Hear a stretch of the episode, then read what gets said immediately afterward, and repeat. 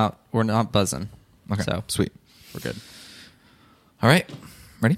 I think so. All right, let's do it. All right.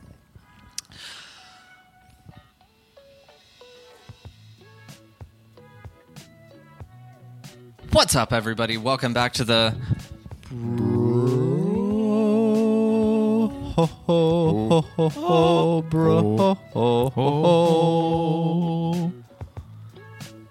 Read this book. Christmas Spooktacular? We didn't even talk about it. We didn't even workshop it. We didn't No, even talk about the title. We didn't. Episode sixteen. Episode 16. Uh, the the re- re- book wrapped.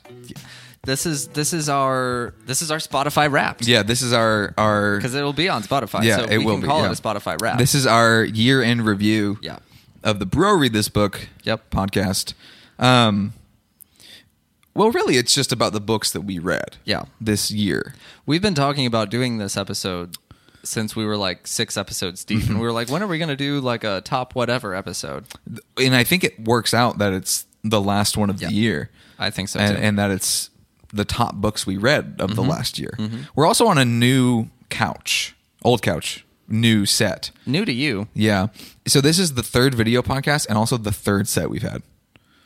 Oh my gosh, Which yeah. is awesome. I think this- it. I Should like just this one. Change it every single time. I don't know. I kind of comfortable here. Different furniture, Yeah. different setting, different house entirely. Different, different state. house. We're gonna be we're, Um, we're gonna be in the Eiffel Tower next week. We're here at the top of top of Mount Everest, bringing you the Bro Read This Book podcast. If we did that, you better subscribe. Man, Um, I'm telling you, We've got a little truck for Christmas. for Christmas. It's got a Christmas truck. tree on it, Yep. uh, and some books. Uh, some of which, if I'm not mistaken, will be in our top. Some maybe. Hey, we'll I, see. I don't know, man. But these are all books that we've spoken of or reviewed on the show. Yeah, Yes. which is fun to look at. It's fun to look at our little. Little eye candy. Book children. So for those of you who are just listening to our book children, Sorry, I don't know where that came from. I honestly, man, I don't. I was hoping you just you just go past it. I was hoping. I was about to. Uh, yeah. It just stuck in my I was brain. really hoping you would just not bring it up That's again. incredible. Um, what was I saying?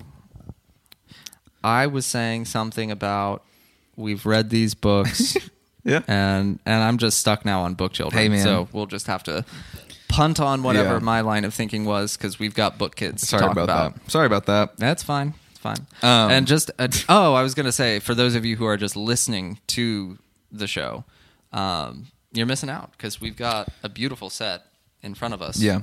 with books. Yeah, and I, don't, I I can only see a couple of them, so I don't know exactly what they are. Yeah. but I know what should be in that pile. Mm-hmm. Um, but I'm I'm I'm not sure exactly. But I know Misery's in there. I think it's that one on the bottom. Yes. Okay, sweet. And then like obviously the Lord of the Rings. Hmm.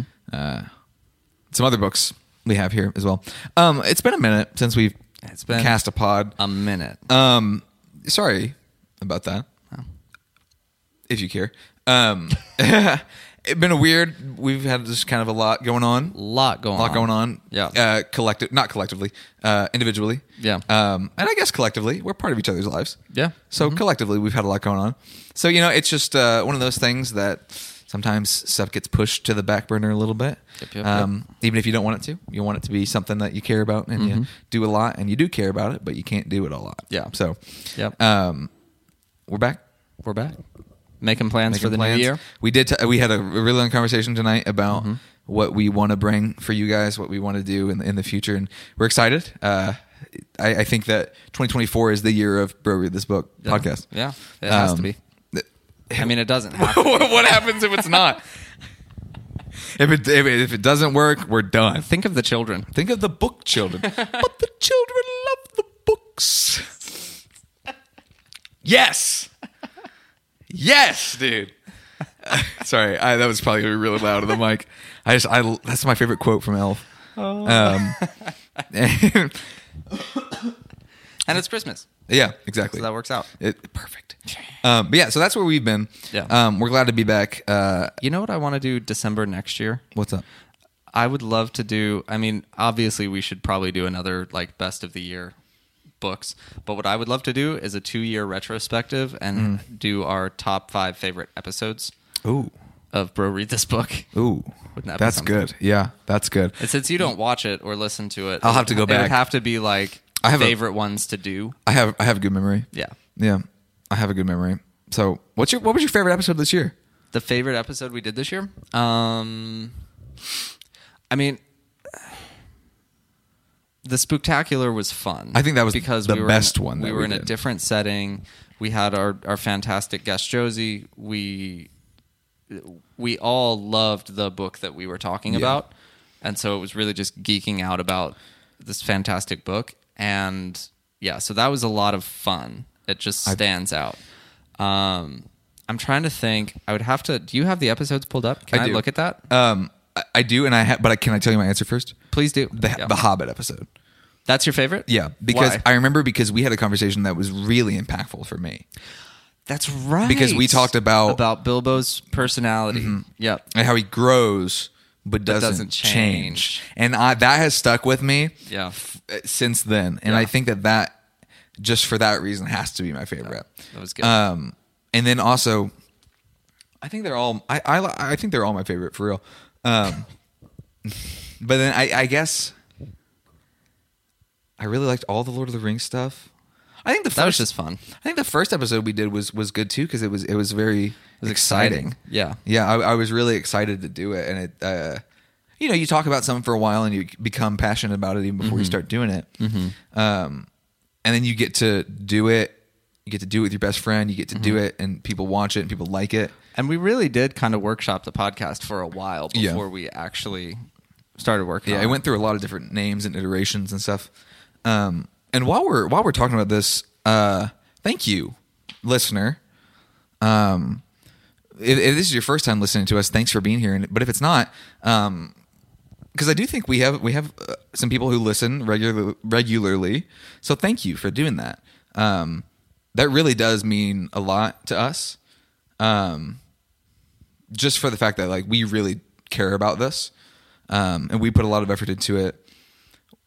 We do a lot of preparation for it, um, and it's really fun and, and and encouraging that people like it. Um, and so that that's part of the reason for the next year. I think we really want to hit it hard, Yeah. um, and and really give you guys the best that we can. Mm-hmm. Um, and so like that's part of the conversation we had tonight. It was like, how do we make this the best we can make it? Yeah. Um, yeah. So thank you. Very much so. I would. I think uh, somewhere around the area of like missed Born Identity or uh, Game as a Footnote, there was just this run of two or three where kind of like the banter fell into place, and I feel like we were very comfortably like bouncing off of each other and like adding a little bit more humor mm-hmm. to the conversation Yeah. throughout or even just making like humorous asides about the books mm-hmm. as we were explaining them or Yeah. talking about them or whatever comfortable, for sure. and that is where for me at least it started being just fun to do it mm-hmm. right? And it felt natural and fun. Not that it wasn't natural and fun before that but i think it's just when you're starting anything even if you've podcasted before performed before or whatever and you're comfortable on a microphone and, and expressing yourself finding the tone of this particular project. Mm-hmm. I feel like that was kind of the portion of the year where that really started to kick in. Yeah. And while there were really great conversations that happened in all the episodes up until that point, um, that was where for me it started like, okay, this is what the show is. Yeah. This is how I, I. I completely agree. Yeah. Yeah. So that's that's probably what stands out to me is more like that run of two to three episodes that we had back in like August September time frame. Yeah. Man, it's been a good year. It's been a good year. Yeah. Yeah. Yeah. Speaking of this year, I, I was thinking before, like when I was trying to figure out my list of books to talk about today, I only Is read. that what we're talking about today? Oh Yeah, we're doing lists. Yeah. We got a list. Top five books of the year. Uh, really in no order except Yeah. for me because I have, I do have a clear number one. Okay. Um, but so wh- when I was going through making my list, I only read. I think it'll end up being 18 books by the end of the year. Really? Yeah, I- eh, but like, I had a weird year. You did. Like my my I, it was a really weird year. Mm-hmm. a lot happened. New job, full time job, uh, just just a lot of stuff going on, and I felt like I, I was going through the list. And I was like, man, I only read eighteen books. Mm-hmm. I, I was like, I had like an imposter syndrome moment where I was like, I have a bookstagram that does very well, and I have a, Yeah. a podcast that I really love doing. I only read 18 books, but then I remembered two years ago I had read zero books. Zero. Yeah. Mm-hmm. And so I think like something to take like when you see all these creators do their end of the year thing and they've read 100 books, it's like that's not the norm. Yeah. Like- it's not at all. If you 18 books isn't probably the norm. No, if I had to take a, a wild guess, I would say most people, on average, read less than five. So if you've read if you've read a single book this year, you win. Yeah. Like it's hard to make time to do that. As an adult, Yeah. If that's not something that you're either passionate about or it's like one of your hobbies, or it's just like I want to be someone who reads more books this year, like you just don't have the time for it. So like I, yeah, I, I just encourage everybody who's listening. Like if you read a single book this year, if you listen to an audiobook, like great job, you did the thing. Yeah. If it's something you want to keep growing in, great. If not, and you want to read one book a year, that's also totally fine. If you're just into listening to other people talk about books, that's entirely And acceptable. you can listen to this podcast, and Yeah. it, you'll love it because that's what we do. um, but yeah, so I just I, I, wanted to get that out of the way first. It's like Yeah. when you listen to us talk about having read, it's just just five books, but like Mm-hmm. I only read eighteen. yeah. Uh, uh, actually, not even. I, I'm working on two books right now, so I'm hoping that I get to 18. Mm-hmm. Yeah. It might not, Yeah. but that's not a problem. Like it's not bad that Yeah. you read a certain amount of books. If you read zero books, that's also fine. It's not. It's not everybody's thing, and it doesn't have to be your thing. Um, I would encourage you to give it a shot if you haven't. Uh, f- I think everybody likes to read, but people don't know what they like to read. Yeah. Um, so I, I would just give it a, give it a go, and if you don't like it, that's totally fine. Well, and that's where I would jump into. Um, so I'm on the opposite end of that Mm-hmm. spectrum, and I've I've kind of had my record year in terms of how many I've read. Yeah. I am at 42 right now, and I know I'll at least hit 44 before the end of the Mm-hmm. year. 45 is a nice round number. I'd Sure. love to say I got 50, but I don't think I'm going to get to 50 unless I throw out some real short audiobooks Yeah. just to say I did. Um, which I may. There I are know. worse I'm not above that. Yeah. Um, but I've read, to your point, um, I've I feel like I've expanded my horizons a lot more this year in terms of the types of books that I've read. Yeah. Um, I've read across more genres this year than probably the rest of my life combined, um, and just different types of Yeah. stuff. Even just like going through, like last night, I was looking through audiobooks on on my Apple Books app, and like stuff was standing out that I wouldn't normally have have bought and, and read. So I bought a couple that are like murder mysteries, which I am now suddenly into, I guess, a little bit. And um, I saw that you're reading before the coffee gets cold. yeah, What's that about? so it's a really interesting. I haven't finished it yet, so you won't you won't hear it on this Yeah. one, and I may talk about it on a future episode, so I won't go too far into it. But essentially, it's a book about uh, this cafe. Uh, is it China or Japan? Um, somewhere in the Eastern Hemisphere. um, uh, so it's this cafe, and basically, if you sit at this one table in this one opportune moment of the day, you only get one shot per day. Um, you sit there, you have a specific moment in time, you can go back in time and like relive a moment. But you, so there are rules to it, right? It has to be that table, it has to be that seat. It can only be when the person sitting in it gets up to go use the restroom. Um, you only have, you can only talk to someone who has been at the cafe. You cannot leave the cafe, you cannot leave the seat. Um, and you only, the amount of time you have is however long it takes for your coffee to get cold. So That's fascinating. yeah, so you have a time limit, you have a spatial limit. Um, so it's really like you have to have kind of like a specific moment in mind that Yeah. you want to go back, and you cannot. Your going back to the past will have no effect on the present.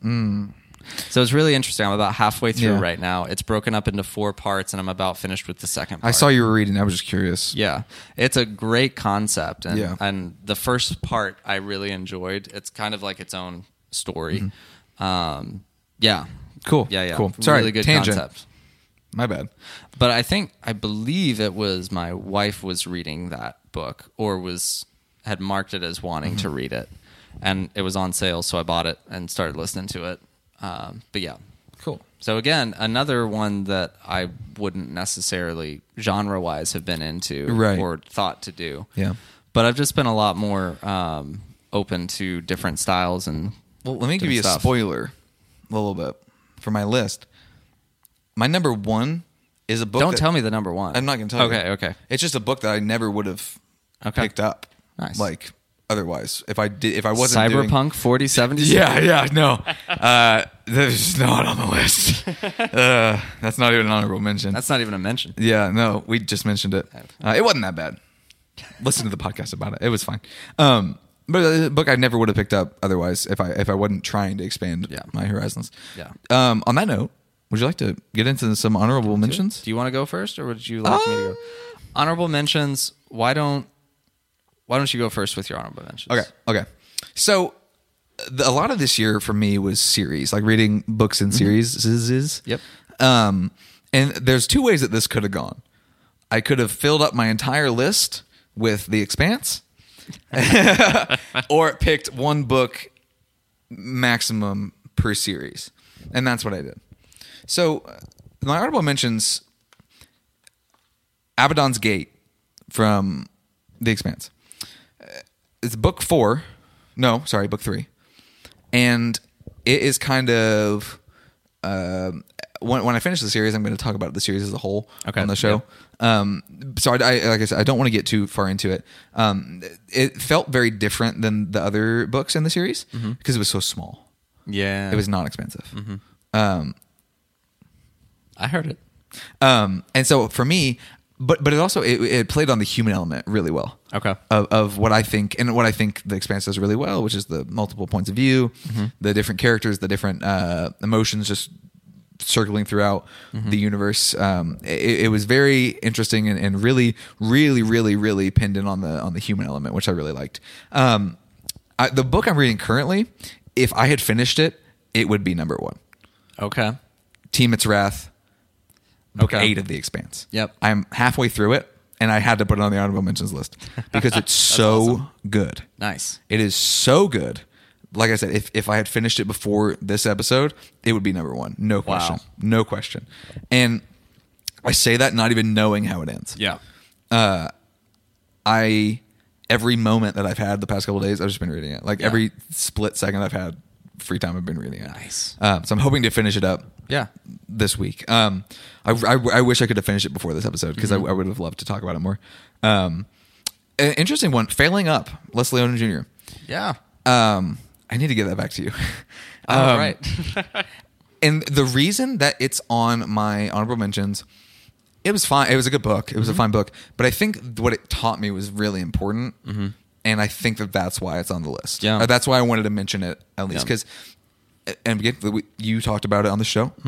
Um, it was something, and this is a point for you because I read it. Um, oh yeah. we didn't keep track of that. I don't really know where we're at on that. Um, but it taught me that it's okay to not know what to do. Mm-hmm. It's not okay to not do anything. Yeah. Um, and, and so like that was a big thing for me. And even now, we just talked about it before. Like my, my life looks different now than I had anticipated it looking, and I'm trying to like pivot a little bit to to a new thing uh, in, in the future. Um, and I think the the the book gave me this perspective of like, okay, no, I can do that, and but I can't wait for it to happen. Right. Like I can do whatever I want, and I can Hmm. I can make things happen, but I can't sit around and wait for them Yeah. to happen. What steps are you taking to actually? what are you doing when happen? the when, what are you doing when the phone isn't ringing? Yep. Is is the quote that I I come back to a lot. Yeah. Um, and yeah, and it's also like the importance of having people around you to to tell you when you're wrong, when you're right, encourage you, Yeah. challenge you. Just having people to to do that for you. Um, and you always know that. Like I think you grow up and you you have people in your life who do that. Um, some people are, are really lucky and have that forever. Some people are some people when they get to be adults or even younger, they have to find that. Like they have to work hard to find that. Right, You know, in, in life. And so I think that for me, it was just really a, good reminder to like lean into the people in my life that I do feel that way about, who, Yeah. who I trust to give me that that criticism or, or encouragement. Um, the last honorable mention Mm-hmm. is Throne of Glass by Sarah J. Maas. Yeah. So Throne of Glass is a fantasy romance. I'm surprised that that's only an honorable mention. Um, I'll, uh, you'll find out why later. Um, it's an honorable mention because uh, it it could have cracked the top 5 It could have, and Mm-hmm. Yeah. that's all I'll say about it. yeah. Um, I think in, in the way I talked about it in the, in the episode, you would think that it would be Yeah. Mm-hmm. very high up there. Um, and it's it, it is it, it's it's incredible. Like Yeah. I, I there's really nothing I can say about it other than that. Like I Mm-hmm. love that book, um, and I think that it, it also really broadened my my kind of horizons a little bit. Um, was not a book that I was really looking at Mm-hmm. Yeah. um, until it was recommended to me, uh, and I adored it. Yeah. I loved it. Um, so yeah, those are my those are my honorable mentions. Stephen, how about you? Love it. Okay. Um, all right. So first honorable mention is "Fingerprints of the Gods" by Graham Hancock.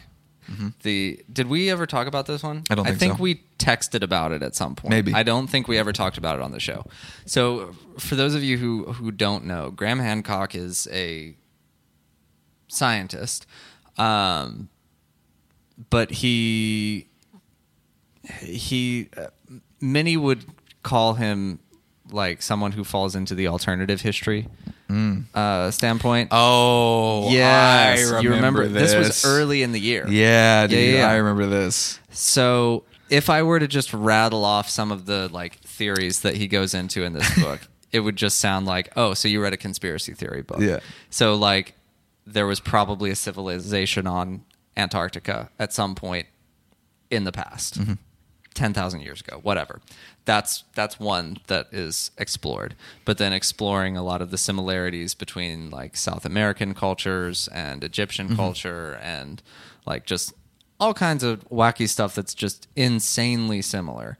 Um, but it was it was just really interesting, I think as whether you believe it or not. Sure. Um, Thought provoking. it's thought provoking and i think it does give you sort of a, a more holistic respect for world history mm. right? So it's really easy it's, i mean we're in america. It's very easy to like go through the school system even if you're like homeschooled. Like i was homeschooled so had a totally probably different set of curriculum than you did growing up in in the public school mm-hmm. system. Um, but still probably kind of came away with a very like western centric mm. Um, you know Yeah. here's where history starts and we're going to track like here are the innovations that got us to today Yeah. you know um, and so it was just really interesting to get more of that like hey here are the similarities between all these different cultures across multiple thousands of years and all this kind of different stuff so it was really of of um, again, whether or not you believe sort of the overarching theories that he's positing, the amount of just interesting data Sure. was really fascinating. Yeah. It just kind of opens up your your mind to how massive history is. Sure. You know? Um, so it was just it was fun. Mm-hmm. It was fun. Um, and I'm not gonna lie, I, I love a good alternative history yarn. It's a good time. Yeah, I, I hear you, man. Like yeah. That, that is something I have no experience with, so and I I, can't hold really. it so loosely. Yeah. So loosely. Yeah. Um but it's just fun. Yeah, You know? for sure. So, second honorable mention, Darth Plagueis. Uh, we just did an episode on Yeah. it, so I won't talk about it too much. Again, just really fun. Um, for all the reasons I talked about, like growing up a huge Star Wars fan, being a huge Star Wars fan, um, just I think that was Really good for you to read. I think it was good for you to read that. yeah, Yeah. It it was. Um, that was probably one of the most just fun books I read all year. Um, I didn't get much out of it. I didn't Sure. learn a bunch from it or anything. And not gonna lie, there wasn't a ton of stuff in there that I didn't already know in some form or fashion. Um, just on a pure nerd standpoint. Sure. But um, but yeah, it was just fun and very light to read and very yeah, it was great. Um, next is a book called The Fruitful Life. It's a it's a spirituality book, um, a, a Christian book, and I put it on the honorable mentions list mainly because as I look back on the books I've read this year, that one had the most that stood out to me or had probably one of the more deeper impacts. Sure. And I read several like Christian spirituality books, um, but only two or three stood out. Sure. And this was one of them. Yeah. Other ones in the top five. Um, yeah, just really good. I think the author is Jerry Bridges. It's Jerry Bridges or Jerry Bridger. Um, and it's a book that talks about the fruit of the spirit, Mm. but it's very like practical, thoughtful, um, and convicting. Uh, Just very good. Mm-hmm. Cool. Um, he's a very good author. Um, the next is a book I just finished called Unreasonable Hospitality. Okay. Um, so it's the author is or was the uh, general manager of I forget the restaurant's name, but it became the first three star Michelin restaurant in New York City. Oh. Um, so basically, it became the best restaurant in New York City, and then I believe it um, was voted the number one restaurant in the world one year. Wow. Um, There's a lot of restaurants out there. there's a, and yeah, that was the number one. well, that's crazy. There's like So- three restaurants like down the road from here. That's Yeah. a lot of restaurants. I don't know if I'd call this restaurants. um, Places to eat. Let me say that again. yeah, there's food there. Um, but yeah, so basically, he's talking about somewhat. It's biographical, his life, but it's the story of of him and his head chef taking over that that restaurant and their journey to get it to that level. Um, and just kind of all the little details of what they had to do and and realizing that they would not be able to get to the level they wanted to simply by by being like having the best food, right? They were never going to get that, but they could become the best restaurant in the world by doing all the little things better than everybody else. So it was like if if someone gives you a list of 10 things that you have to do to be the best, you're going to focus on numbers 1 through 3 because they're the most important, Yeah. right? Um and everyone's going to kind of do that. But if you're going to if you can be the person that says, actually if we can be the best at 4 through 10, we're better at more stuff than everybody else. Hmm. Right. So it's kind of it, it's really good uh, perspective Yeah. shifter. Um, it, it's similar to failing up. Sure. In the sense that you may not be working in the service industry or the restaurant industry, but there's a lot of good stuff in there that you can take and apply to whatever Yeah. you do. Yeah. Um, so yeah, really Cool. enjoyed that, and he's a he's a fun author too. Um, and then the last one is All About Me, which is Mel Brooks' Mm. autobiography. That was one of the first books that I read this year, Yeah. so it was very much on the back burner. Did we talk mind. about that? No, No. Okay. um, but yeah, it's just Mel Brooks, the famous comedian, actor, director, um, wrote his autobiography last year, and uh, it just goes through his life. He goes dedicates a chapter to just about every movie that he made, uh, just behind the scenes stuff, the story of getting it made, a lot of funny stuff. Obviously, he writes with the same comedic tone that he does everything else with, so it was funny to read as well. Sure. Um, so yeah, just really fun. I had to put it on the list somewhere. Yeah. Yeah. That's it. That's okay. Okay. Well, I guess we're gonna do do this then. Ba-ba-da-ba. Do you want to alternate? I do. Okay. Um, I have a feeling we might share one of them. At least, yeah. Should we? I'll Do go it first. Yeah. Misery. Misery. Fives. Fi yeah, yeah, unbelievable. Um, if you if you didn't listen to the Halloween episode, we went on a deep dive into this Yeah. book with our, our with our guest Josie. Um, I, I, I have to say this, uh, and, and this is probably the reason it's on the list more than anything. I read it in a day. Mm-hmm. I could not put it down. It's not number one, but it's it's up there. Uh, I, I could not put this thing down, and, and it's one of those things that, that I it's still it still is with me to this day. I still think about it pretty regularly. Um, and it, it's just so good. Uh, and so I think part of the reason that it's in my it's in my top five, outside of I just really enjoyed it, was the sticking power.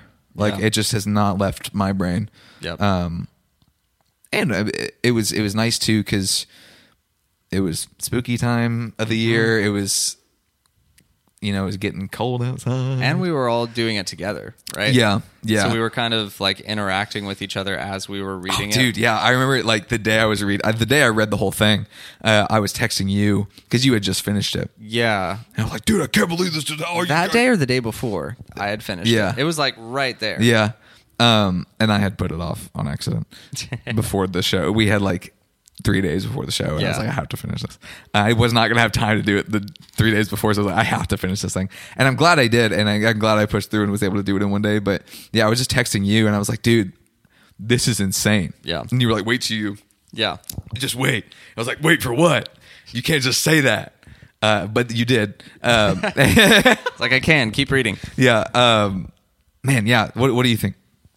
Yeah, I, I would echo that with the staying power. Even if I'm not thinking about like specific plot points, I'm just thinking about like, man, that was a really fun This is so experience reading that book, or that was such a good book. You know, um, it is one of the few, again, almost 50 books read this year, and I will remember that I read that book this year out of out of all of them. Mm-hmm.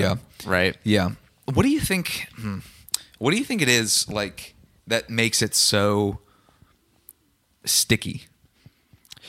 Like outside of it's just good. Like what? Like why for both of us is it so? I, I think it goes back to a lot of the stuff we talked about in the episode Yeah. of Stephen King is like the best at like characters and settings, um, but it's even more powerful because of that limited scope, Mm-hmm. Yeah. right? Just the limited setting. They're in one place the whole time. Um, and then the two like greatest weaknesses of Stephen King are perfected and strengthened in this Mm-hmm. with the pacing and the ending yeah. right? So it's even if you don't read it in a day, like the book goes at breakneck speed. Yeah. Um, it's a shorter one. Yeah. And Which is nice. And then it resolves in such a satisfying way with kind of like a, a twist and a twist and a twist and a twist. Right. Yeah. And so by the time you get to the last hundred pages or so, you're just so invested and on the edge of your seat. Um, you have to know how it's going to pan out. Um, and then you're satisfied with how it does. I think too for me, part of the reason that I think it's so good is that I didn't know how it was going to end. Yeah, Like same. I, I did, I Same. like I, I thought I did, and then I was like, no, I think something else might happen. Yeah. Uh, and so I think that for for me too is like, and I, I'm sure we talked about this, um, the engagement that you have to have for it while throughout the whole thing, Mm-hmm. I think makes it stick a little bit harder than most books too, because it's like there's not a single page where you're like, oh, that's kind of boring. You know, like it's Mm-hmm. Yeah. just so much, so much happens. you don't tune out at any portion. Which is so nice to Yeah. Mm-hmm. just like want to keep reading a book. It's there's- that's the best feeling. Yeah. I love that. Um, okay, sweet. Awesome. Misery. Love it. Me now. Yes. Okay. Go for it. Okay. While you're doing that, I'm just checking on something. Please go ahead. Okay. Steven's gonna go check on something. Um. So the, the reason that Abaddon's Gate was not on the list is because book four of The Expanse, Cibola Burn, is on the list. Okay. I read books uh, three through now eight and a half or seven and a half, I guess, um, this year, and, and number four stood out to me as the best one Okay. of the of those. Um, it, I think what it t- what it does for me, uh, and again, I'll get into this more later with the Expanse as a whole. Each book has a very distinct flavor, a very distinct thing that makes it stand out from the other books the one of the Cibola Burn for me was the first time that they had oh that's a spoiler um they're in a bit of a, a, a just a new situation. Mm-hmm. Things have changed universally. Okay. So not just for their little crew or mm-hmm. just for the Earth or just for whatever, everybody. Yeah. So things are just different, and and it's you kind of see them navigate not only their personal struggles and their personal changes, mm-hmm. but universal changes that just uh, kind of rock everybody's world. Yeah. Uh, and, and so I think that is part of it that um, I really enjoy. And there's also a lot of resolution in book four from the first three. Um, you get a little bit of resolution at the end of the third book, but it also opens up a huge can of worms that you're just like, oh my god, I don't know how they could ever resolve this. Um, and th- there are things that happen in the fourth book that just give certain things some finality Yeah. And expand upon the other stuff that is new. Okay. And and and the tra- trajectory of the expanse after book four changes a lot, uh, and it's all upward and it's all great. But I think for me, the the reason that the fourth one is the best over three, five, six was not very good, and seven. Um, six is the only one that couldn't have been in the top five Yeah. um, it, it it is a jumping off point for those, and it it feels it feels like that. yeah. Like it, it feels new. So it it sounds to me like it's the Empire Strikes Back of the Expanse. No, yeah. I, Yeah. I that that hey, that checks out. Yeah. honestly, uh, it it just it just launch pads the the story. Yeah, yeah. uh, and the characters individually and and as collectives. Mm-hmm. Uh, and it, oh yeah, it's it's really good. Nice. You have to, man. I you gotta read that Yeah. series, man. Like, I, if there's anything, any book that I would be like, I'll pay you to read it. It's The Expanse. It'll be audiobooks for sure. Yeah, it's Yeah. it's a long series. Yeah. um, it's yeah, it's it's it's not tough to get through. Um, it just is time consuming. Yeah. Uh, so i- if you if you audiobook it, that's totally fine. I've heard the audiobooks are really good. Mm-hmm. Um, I, I've heard that the the the person who narrates it is awesome. Nice. Um, so I I hey you're you're totally fine to do that. I just need you to read it. Yeah. because I think I think you will feel the same way about it. I think you Yeah. will absolutely love it. It seems like I would. It's just honestly, because obviously you've been talking about it all year. Um, I started reading it in 2022. yeah. Um, it's more been the daunting size of it that's kept me from even getting into it. Let me. Can I tell you something though? Yeah. they're all standalone stories. Even though, Yeah. even though they're all I all. just know for me, like, I would have a hard time not plowing through Mm. consistently. Yeah, I don't have that problem. I, I like to take breaks in between. Yeah. in between series series entries. Um, so it's a little maybe easier for me Yeah. to kind of do that. Um, but I, yeah, man, I, I you got to read it. So Well, and see, my thing is like I have a hard time reading books across multiple, not days, but maybe weeks. Sure. Right. So like, that's where when I had my really bad slump with Bourne Identity, um, it got really difficult. I was only able to finish it because I like dedicated to finishing it in a handful of days, Mm-hmm. and I just burned through the last like 300 pages or whatever Yeah. in a week. But if a book goes on for more than like nine, ten days for me, I have to work too hard to remember what happened at the beginning Sure. and like bring it back. And I'm just out of the world and I'm Yeah. out of the experience. So even if you look at my, if you were to look at the like dates begun and finished on my Goodreads, um, you'll find that I'm typically reading in groups of two or three. Yeah. and that they all I've noticed that. finished within 2 I've to noticed three that. weeks. Yeah, I have noticed that. Yeah, Yeah, it's usually one physical copy and one or two audiobooks, or yeah, yeah. somewhere in there. Anyway, that's number four. Uh, Cibola Burn Nice. is is awesome. Love it. Yeah. Number four. Number four. yeah. Also, I, I do want to say. Okay. All right. Sorry before before. Hey, I'm sorry about that. That's okay. None of these are in any order for me Yeah. until number one. And I don't think I have any particular order. Okay. Yeah. Okay. Um, I'm saving my number one. It might be number one for the year. It's close. Um, but I just haven't talked about it at all on the show. So that's why I'm saving it to the end. Um, number four for me. Um, which one do I want to say next? I'll say Never Finished is next. The David Goggins uh, sequel. Yeah. Um, this was our second episode. Sure was. that I talked about this one. I talked about Atomic Habits. Yeah, this was our self help episode, and one, how great of a conversation was that? That That was was that was a really good conversation back and forth. Um, this is another one that it has some stickiness to it, right? Um, and so even if like the motivation that you get from it doesn't last, um, I still catch myself thinking about some of the stories in the book, or I still catch myself like just enjoying the idea of it a lot. Yeah.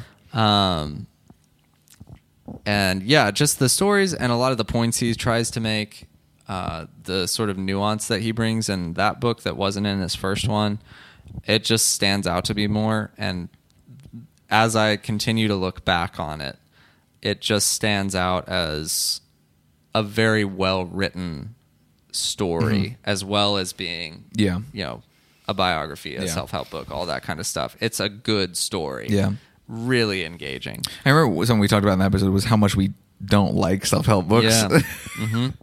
We, we we picked the two in the universe that we actually enjoy and had a really good conversation about it. That's mm-hmm. I, I just I, every time I think about that episode, I think it's funny that we did the self help episode because none of us, neither of us, really like that genre that much. Not anymore. I Yeah. used I used to to love it, read man. quite a few.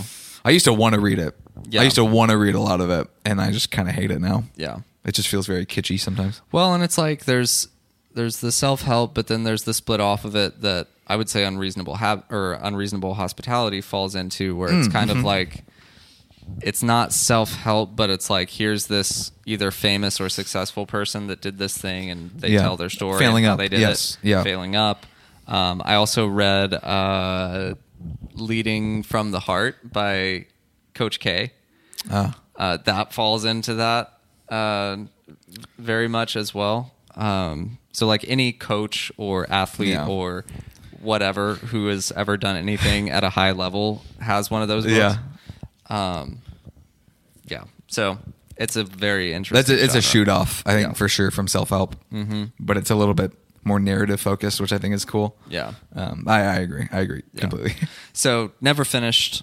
Um, there's a tagline to that book, but it's forever long, so I can never remember it. it is like it's like three lines on the it's, cover. Yeah. it's insane. Yeah. Uh, but yeah, it's a really good book, and I think that if I had to recommend it again, I would make that that extra point of it's just a really good story. Yeah. As well as being um, inspirational. Inspirational. motivational. Yeah. Sure. yep. Sure. That's number four. Cool. Number three for me, Bloody Rose, Nicholas Eames. Okay, sick. You did enjoy that one a lot. Oh, Gosh, dude, it was so much fun. Mm-hmm. For those of you who don't know, Kings of the Wild Mm-hmm. was maybe one or two last year for me. Yeah. Loved that book. Bloody Rose is just as good. Yeah. Like it, it really is. It, it, it really could have been up there. Like if if if I didn't feel so strongly about really my one and two, I, I now that I'm thinking now that I'm talking about it, um, I think I maybe half put these in order of of on like an accident. Just happened. Yeah. Um, Bloody Rose takes everything, and I, I think I said this in the other show. I Bloody Rose takes everything good about Kings of the Wild, makes it better, and expands upon it Yeah. and it's so uh, Nicholas has a has a great wait first name basis. First, yeah. um, Mr. Eames, Nicholas produces yeah, book children. yeah, like nobody's business. Um, he he just has a really amazing way of putting you into a story and making you care so much. Um, and, a lot of people will compare it to like a D and D campaign, uh, and I and I I would I would agree.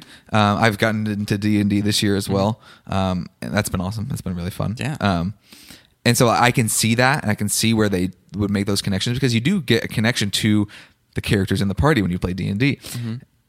They're fake, you know it, but you are putting yourself into them. Yeah. And so I, I can't help but think that there are parts of Nicholas in these characters and also parts of the reader in these characters because they are ambiguous enough that you can kind of say, oh, what is this from me? Right. Like this person struggles with this. What is that for me? Mm-hmm. Um, and, and and it really does make you have to kind of grapple with that stuff. Um, and you know how much I love Kings of the Wild. Yeah. Uh, and so for me, like the the biggest compliment I can give Bloody Rose is that it's really just as good. Um, and it, there are things that are better. There are things that are worse. Uh, there are things that are better about Kings of the Wild. There are things that are worse about Kings of the Wild. And so I think that if you have a, uh, what's it like a du- duo duology Yeah. of 2 if you have a duology that strengthens each other like strengthens each book's weakness Right. you're in you're golden Right. and i think i think he's working on a third book i'm pre-ordering it the second it gets announced you cannot stop me collector's edition let me at that um speaking of collector's editions they're releasing collector's editions for the first three expanse books um, there's one for leviathan wakes out already the other two the second and third book are they look insane Yeah. um, so anyway, and also the author James S. A. Corey has a new series coming out. Oh, The okay. Expanse. Yeah. Anyway, sorry. Back to the Expanse. Um, but uh, Bloody Rose really just is, is incredible. Uh, the, the character work is superb.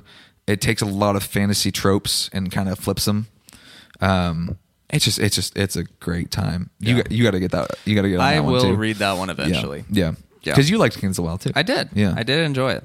It didn't make my list, but I did enjoy it.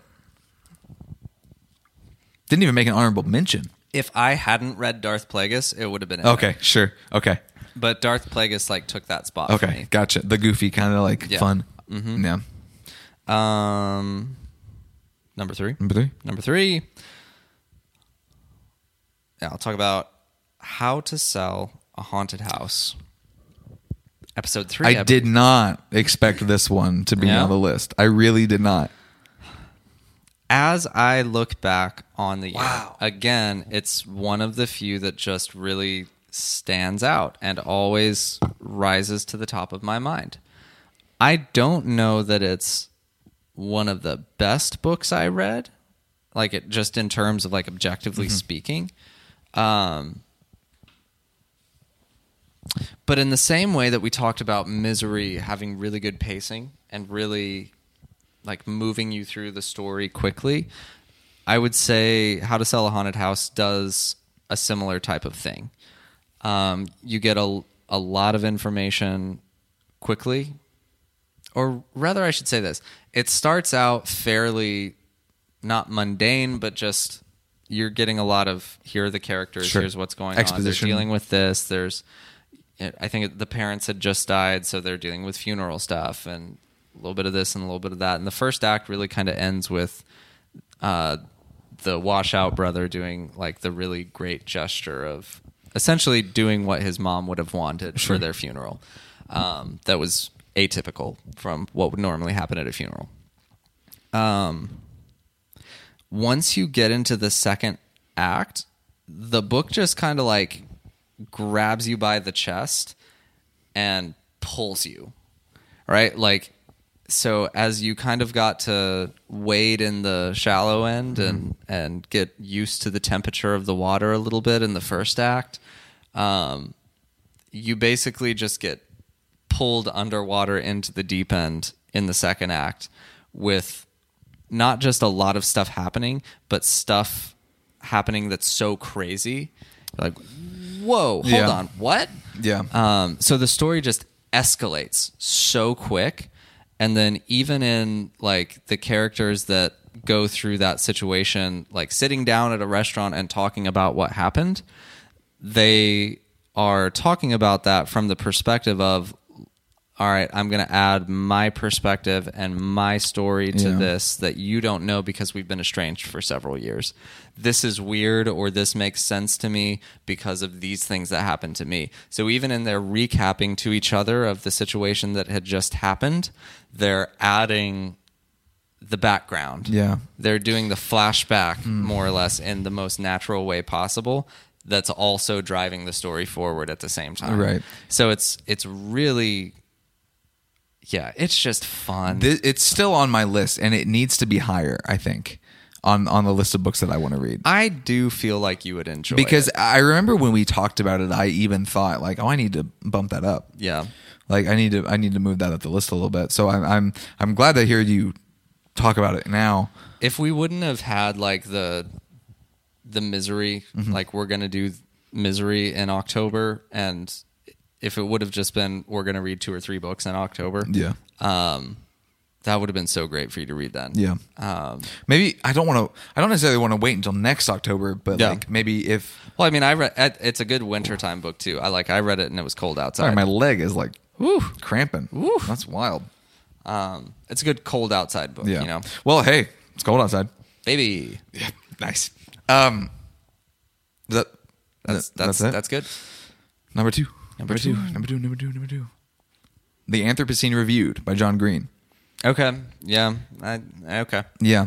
The, I audiobooked this one. Yep. It's the only audiobook I've ever finished on my own. So, like some, sometimes I would read, we would listen to them How in the, did people help you? Uh, we listened to them in the car on road trips Okay. All right. when I was younger. Um, they would read them to me. They would they would listen to Someone it. pressed play. They would listen to it and then they would tell me what was happening. Yeah. Um, so this book, oh, that's gonna sound so dramatic. This book changed my life. Changed your life. Yeah. Yeah, and and not and, I hate that, and I hate that I said that, but it's true. Um, be, because it it forces you to look at things through a different lens. The lens of there is beauty in everything, and there is importance in everything, and there is nothing under the sun that is not important. Um, and, and I think what what John Green's able to do with this collection of essays, for those of you who don't know, it's a collection of essays he wrote about everything from Diet Dr Pepper to geese to it, uh, just a bunch of different things, and there's differing levels of emotional vulnerability in each of these essays, and some of them are gut wrenching, mm-hmm. and some of them are hilarious, and it really takes you on the gambit of human emotion. I think for me, what it showed me is that I, I, I think I'm I'm somebody generally who who wants to see things not just for what they are, but for what they mean. Mm-hmm. And I think that this gave me a safe space to do that. Mm. Um, because I mean that's always just kind of how I've thought about things, but it's hard to do that when you don't feel like that's what other people are doing. Right. Huh.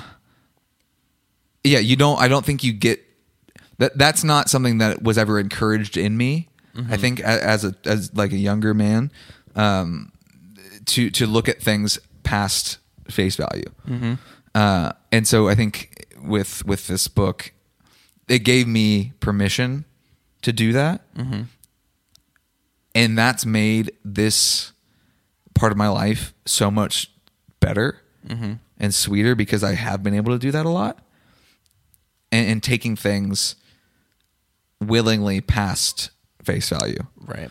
Um, and I think that that is is so important, and I think that's something that everybody should try to do. Yeah. Is is take a random thing, think about it, and get to the point where you're like, oh, I do see, I do see that there's more here than than what I'm looking at right now. Uh, and so I think for me that it, it really gave just a new perspective. Yeah. Um, and, and and hearing it from somebody like John Green, who is fantastic at everything they do, writing wise, uh, I, I and it's it's just hearing him talk and write about things that feel that feel important because they are important, even though you wouldn't necessarily look at them and be like, "Oh, that's an important thing that's happening." Yeah. you know. So I don't know. It, it just really it really shifted a lot of stuff for me, and I think affected me for the better.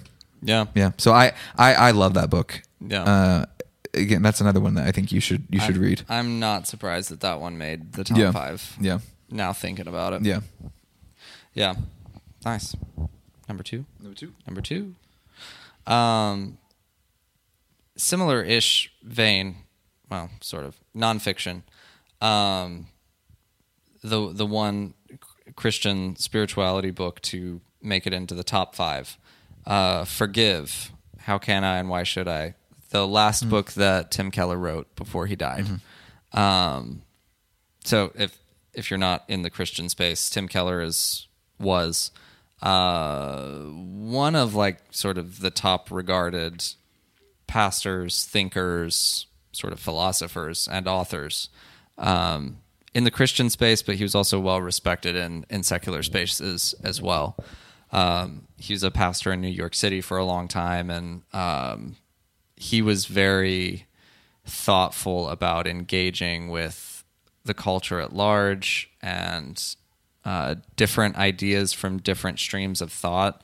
Um, he did not fall into, I think, sort of the modern evangelical trap of here's why Christianity is so different, and here's why your ideas are so terrible and bad and evil and and horrible. And and he just had this really beautiful way of looking at whether it was atheistic ideas, ideas from other religions, ideas from other like political streams of thought, and um, being incredibly respectful of them, uh, pointing out where he thought they went wrong potentially, but also weaving in what from his understanding would have been like here are the grains of truth that uh, are universal that uh, you know pervade into your line of thinking but here's also how that differs from from the christian worldview. So he was very good at like separating the christian worldview but doing so in a way that was still very respectful of other views and um, acknowledged that there was truth in other views I wish there was more of that. yeah, not many people are as good at at just being thoughtful about other views, Christian or not, Yeah. um, as he was, and so that's why it was like a very. I think pretty much everyone was saddened by him passing away. Um, he was just respected by like everybody. Um, so again, this was the last book that he wrote before he passed away, uh, and it's on the just the topic of forgiveness. So the first two thirds of the book are very, I would say, um, academic Sure. in kind of documenting what the idea of forgiveness is, but what different views on forgiveness are from a historical perspective. Here's what this has looked like, whether in a philosophical or legal sense over time. Um, here's how kind of different religions have approached it. Um, and then here's how Christianity approaches it. And it's a very like nuts and bolts sort of academic. Here's the information. And then in the last third, he goes into just like preacher mode Sure. and like I feel like regardless of who you are, it's just a gut punch. Um, that's just super super challenging, and and I, so the main takeaway, and it's this is very much paraphrasing from my own words, but the main takeaway is basically um, that if someone does something to wrong you, or someone does something that hurts you, um, that has weight. That causes damage.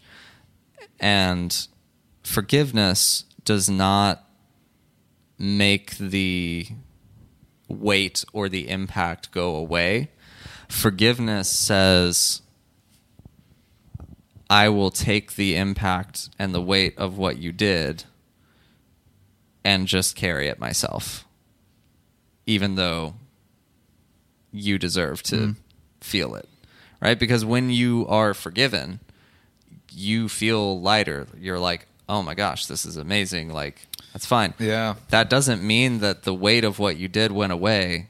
It means that the person that forgave you agreed to take on that weight. And he does a really good job of drawing out if you don't understand that that's what you're doing when you forgive someone, that's where a lot of like resentment and bitterness and long-term stuff comes from because you don't you think that just like how they get to magically feel better because you've forgiven mm-hmm. them you think that because you've forgiven them you're should going to feel, feel better, better. too right like oh you've let it go and it goes away Yeah. but no what people do to you especially if it's like a really real Mm-hmm. like betrayal or or whatever hurt wound whatever um there is weight to that Yeah. and forgiving them does alleviate them of that guilt and that weight but it means that you'll carry it in one form or another you'll do the work to release it or you know Yeah. make peace with it or whatever because once you've forgiven them, it's made peace with for them. Yeah. So just this concept of forgiveness is not when I forgive you, everything magically goes away. Yeah.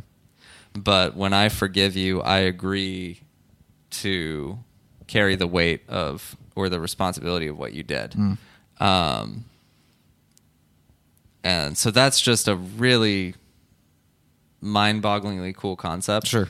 Um, yeah. So just very That's thought-provoking Yeah. and very. I feel like whether you agree with it or not, whether you're a Christian or not, it's the way that he crafts it and the way that he puts it forward and his definition is relevant even just from a psychological standpoint and something that I think should be thought through even from a therapeutic psychological level Sure. and has value it, uh, so deeply. Um, so yeah, that would be that would be my next one. I've been tossing around the thought of talking about it on the show all year. Yeah. Um, so I'm glad I got to to Yeah. mention it here because it really was. I've recommended it to like dozens of people at Yeah. this point. I, yeah, Cool. Number one. Number one, the actual number one for me. I've not talked about this on the show. You might not even know I read this book. Crown of Midnight, Sarah J. Maas, Is that the sequel to? Throne of Glass. Okay. Yeah. Is it Crown of Midnight or Crown of Midnights? Crown of Midnight. Crown of Midnight. Sorry, I that was like a brain fart. uh, let me actually just make sure. Sorry, sorry, sorry, sorry. Stand by. Standing by. Crown of Midnight. I was Crown of right. Midnight. Um, everything I said about Throne of Glass in in the episode, where I was basically like, I've never read a book like this, and it has kind of changed my perspective on fantasy, um, ro- the romance genre, uh, the how how cool it was, like as as a as a male to read a book that was from a female, female perspective, just because I hadn't done it really before, um, and that's on me. Like that's my thing. Um, and like after doing that, being introduced to this beautiful world, uh, and and really, really nuanced relationships. I there could be no other book uh, than number one for me this year. Um, it it stands out to me as being a book that I will read again. I think mm-hmm. because of the way that I was invested in it, Yeah. um, and being like a fairly I don't know emotional guy. Mm-hmm. I like the romance thing. Yeah. Like, eh, I- but I only seen it in movies. I didn't read any books about it, mm-hmm. but like, I like it, and like, I really enjoy it, and I love when like, I don't know, I I like everything about it, and so it was really a. I, I don't even know. I don't even know how to describe it without like spoiling spoilering it. There's just a lot of like a real human piece of it. Um, and I think that that's kind of a common thread through a lot of the books I really like. Um, is there there is a lot of humanity in them, and there's a lot of this could be real. If this world existed, this could happen. Like this could totally happen. It's um, I don't know. I, I think I think that's that's part of the big thing about it. Um, and, and the first the first book, Throne of Glass, which is that's why it was not on the top five, was because this one was in the top five Makes sense. um, it, it just it, I don't know. It crafts this really amazing, um, deep world uh, that I, I really just I couldn't couldn't put it down. And and also I, it, it's fun too because it was like I, I was reading this book. I was in New York when I was reading it mostly, so there maybe is a little bit of like just like rose colored glasses on it too. Sure. but it's still either way got to be number one. Um, I yeah, I loved it. Yeah, I Nice. really really enjoyed it. Awesome. Yeah, Number one. number one. another book has not been discussed on the show, and we haven't talked about it personally. Um, just just wrapped it up recently here. Uh, the Darkling Bride. You did mention this to me Okay. in passing. Okay. You were like, "I really think you'd like this book." I was like, "Okay." That's right. That's right. That's right. Okay, we did have one text conversation about it, um, and that was all I said about it. Yeah. I was like, I'm definitely going to talk about this again Yeah. at some point. Um, so my wife recommended this book to me early this year. She read it, um, and a similar thing. I think you'd like this.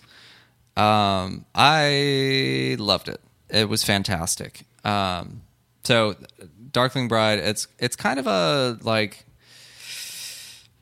modern gothic horror in a sense, with a little bit of mystery woven in there. Um, and it does similarly. This is why I thought you would like it, um, because it also takes place largely from a female perspective, and there is it's pretty light, but there is a romance element of it as well, and it's written more from the female perspective. Um, so this was kind of like my throne of glass in a sense. yeah. Um, so I, I won't labor on those points too much because basically, for all the reasons that on previous episodes you talked about loving Throne of Glass and, and reiterated right now, um, that's why I specifically said in that text that you would love this book. Yeah. Um, but it is very different, obviously, from Throne of Glass. But um, so it, it takes place in Ireland, castle. I've been there. Yeah, there you go. Um, in a castle, uh, there's a legend, Oh. the legend of the Darkling Bride. It's a creepy legend, um, but it's also trying to solve a cold case murder. Ooh. Um, but the murder that's being solved is the murder of, or the death of, uh, the parents of one of the lead protagonists. okay. So this guy and his sister, they're the inheritors of the castle. He's going to basically sell it off to Ireland to be a historical site. He doesn't want to have it in the family anymore, any of that after the trauma of their childhood. Um, so he also kind of has blocked out some of the events um, Similar. because he was a child. Similar to how to sell a haunted house. a little bit. Yeah. A little bit. That kind of dynamic. Yeah. Um, but the perspective or the the voice of the book, uh, it's more from the perspective of uh, the woman who is hired to catalog the library of the castle. Ooh.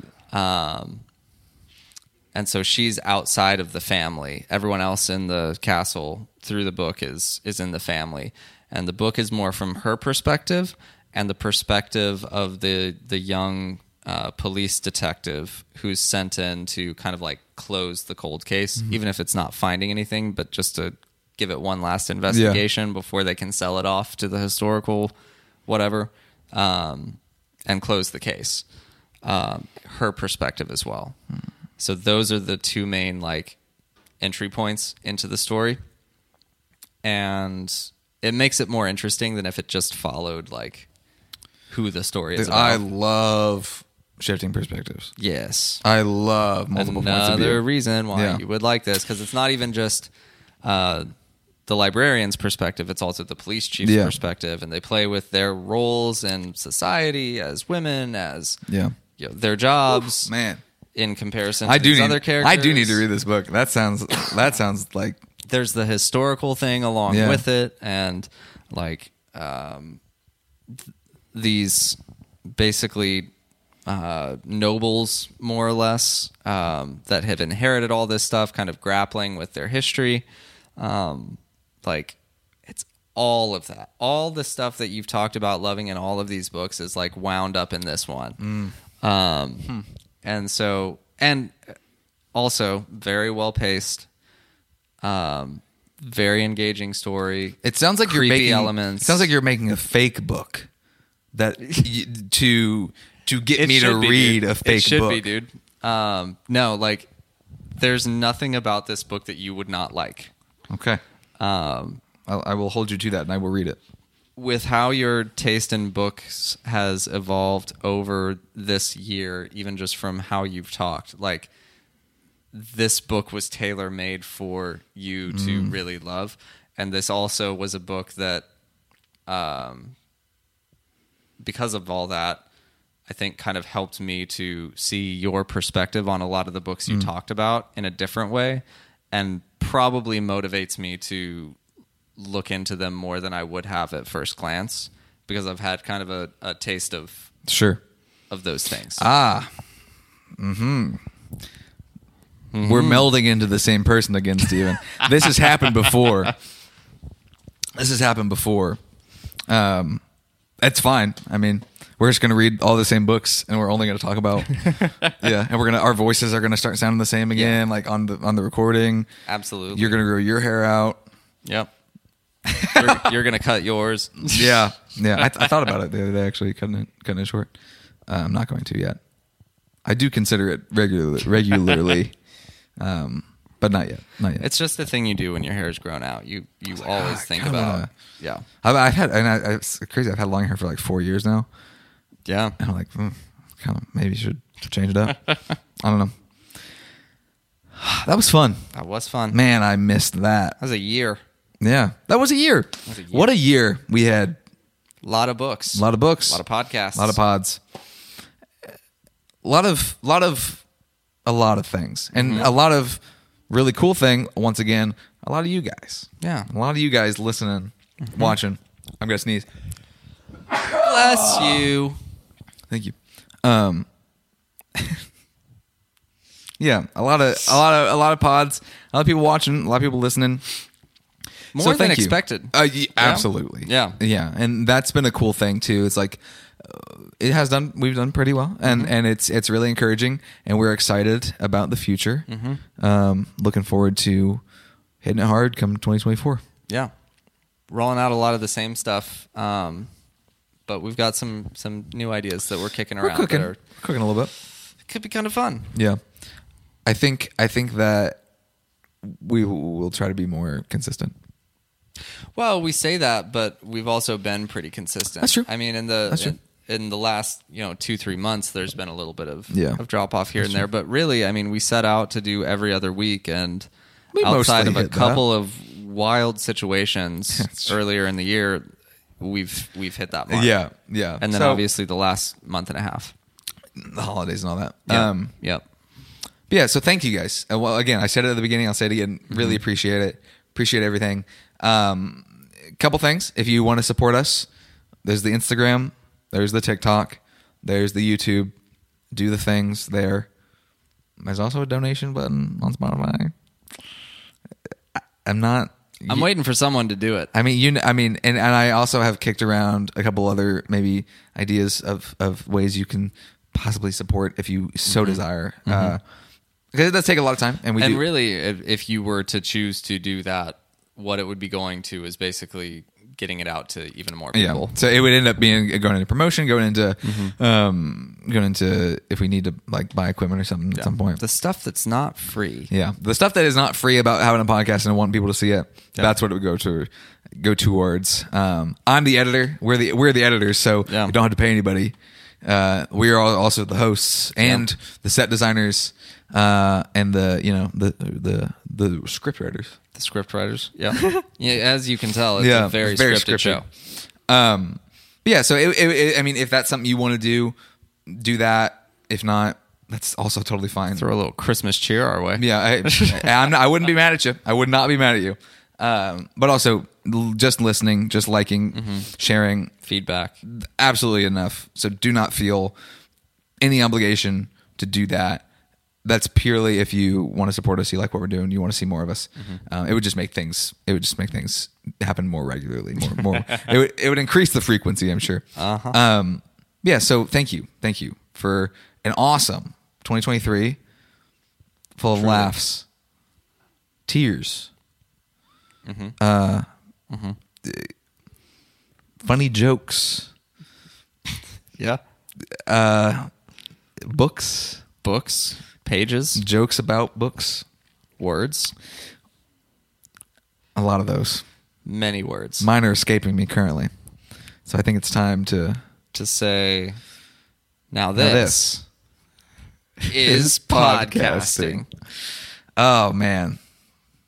That's so good. I'm not actually gonna. You didn't do your thing.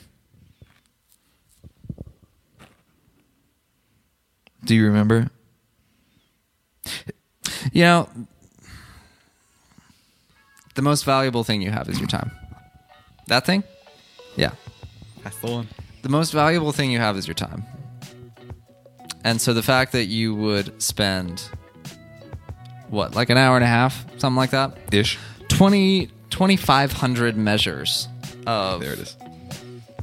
of podcast in 4/4 timing at 70 beats per minute, 120 beats per minute. We're we're moving. We're moving We are cooking. this. Yeah, that's like your heart rate if something's wrong Yeah. or you're running, uh, or both. Truly,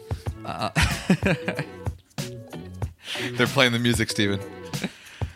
They're kicking so the us off fact that you would spend that amount of time running and something being wrong to listen to us while you're running and something is going wrong in your life is truly humbling and we appreciate it so much and i don't know if if this is going to get put where it should go earlier before we said the sign off but even if it doesn't i'm just really glad that it's taking way too long to get through it Yeah.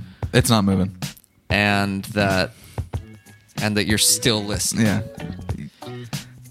At this point in the show. It really goes to prove my point. This one's for you, my coworker Freddie. Freddie And your husband. Freddie, Brandon. Freddie, and Brandon. Um, yeah this this exit from this podcast is all five nights at Freddy's.